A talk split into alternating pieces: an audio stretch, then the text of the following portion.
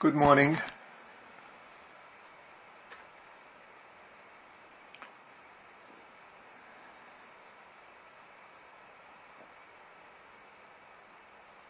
We could say that Zazen is to enable us to be at peace here now.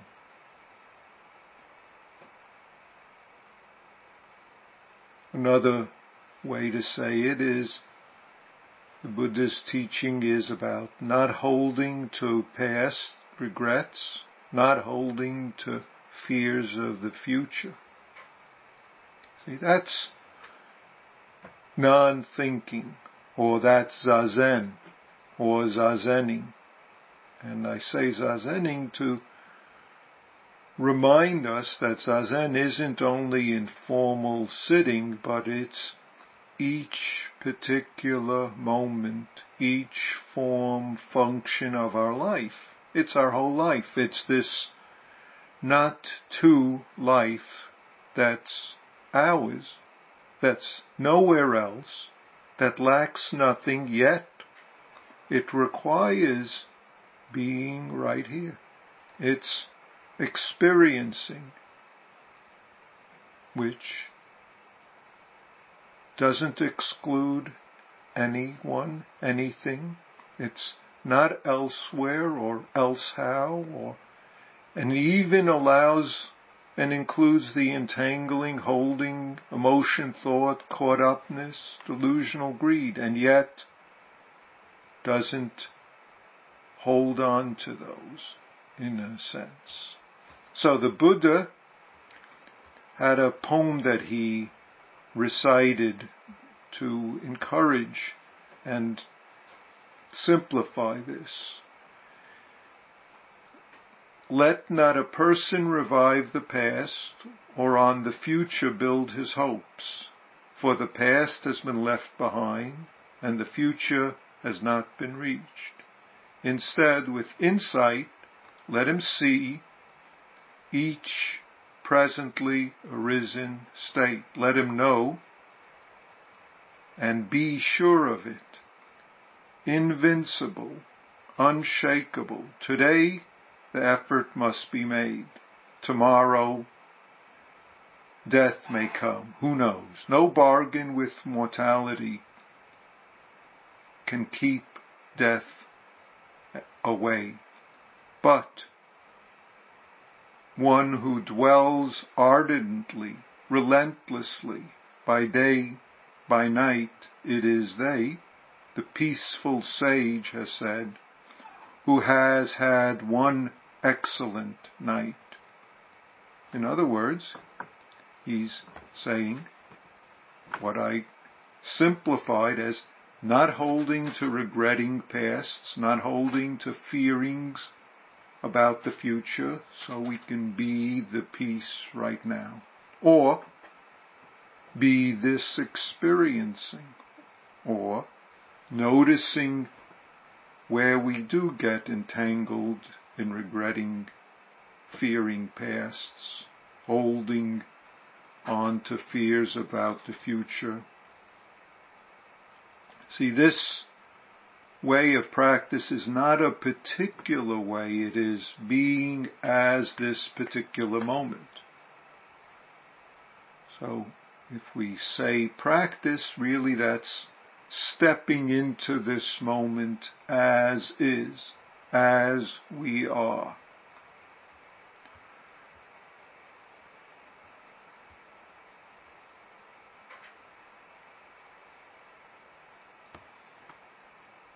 Another way that the Buddha says this is he says, it's all about avoiding quarrels and at the same time being free from pernicious cravings. And the way to do that is to be this experiencing moment. If we don't hold on to particular things, if we don't get caught up in hate and greed, views and doubts, conceits of all sorts, that's, as he says, quote, the end of reliance on rods and weapons, quarrels and brawls, disputes, recriminations, malice, and false speech. It's all unwholesome states end right here in being this moment.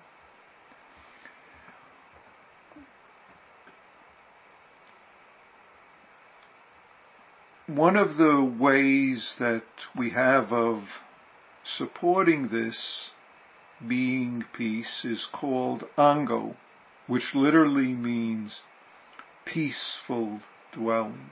Ango is an is peace. So this peaceful dwelling, which is, you could say it's zazen.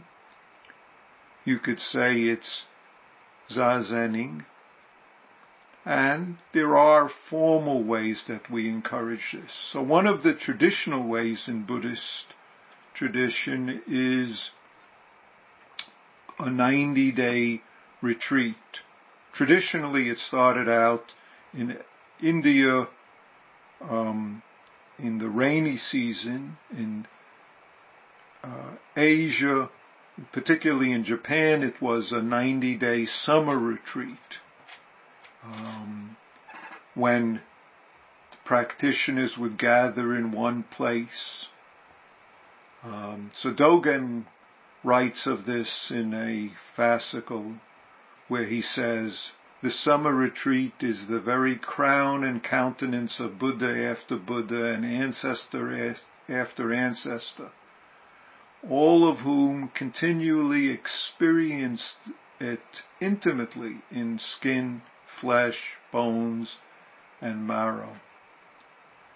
He says, we make this whole teaching into the days and months of the 90 days of summer.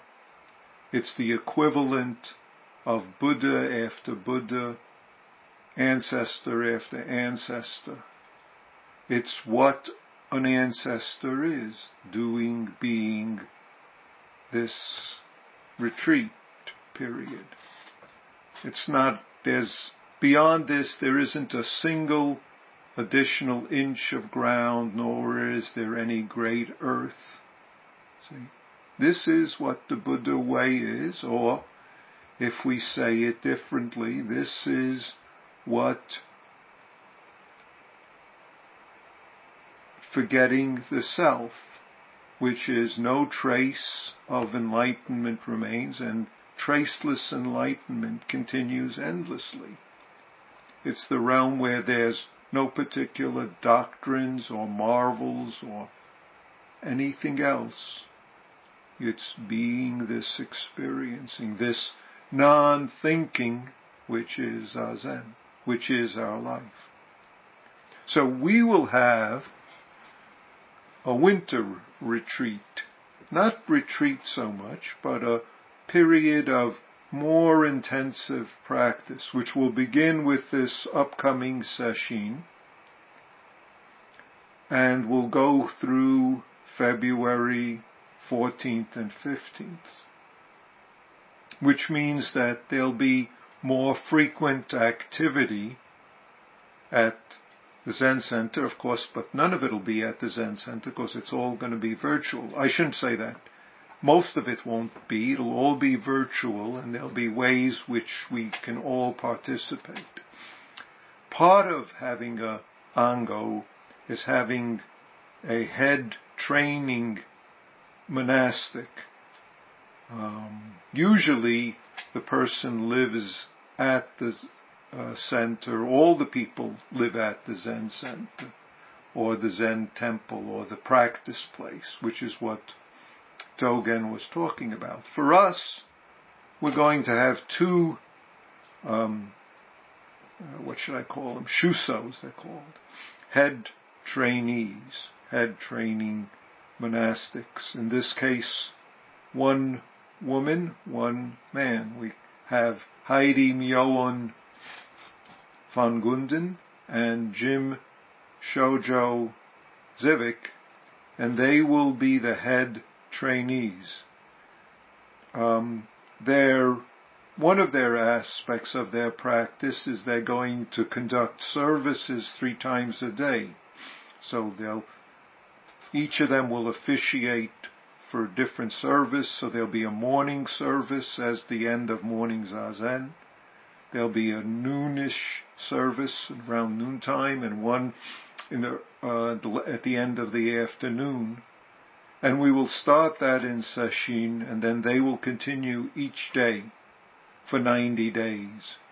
They'll also be doing various other practices, and at the end of the 90 days, there'll be um, one, uh, what should I say, Shuso Hossen, when they will present their understanding, and you'll all get to, anyone who wants will get to challenge them on the 14th of February and one on the 15th, one on Sunday the 14th and one on Monday the 15th.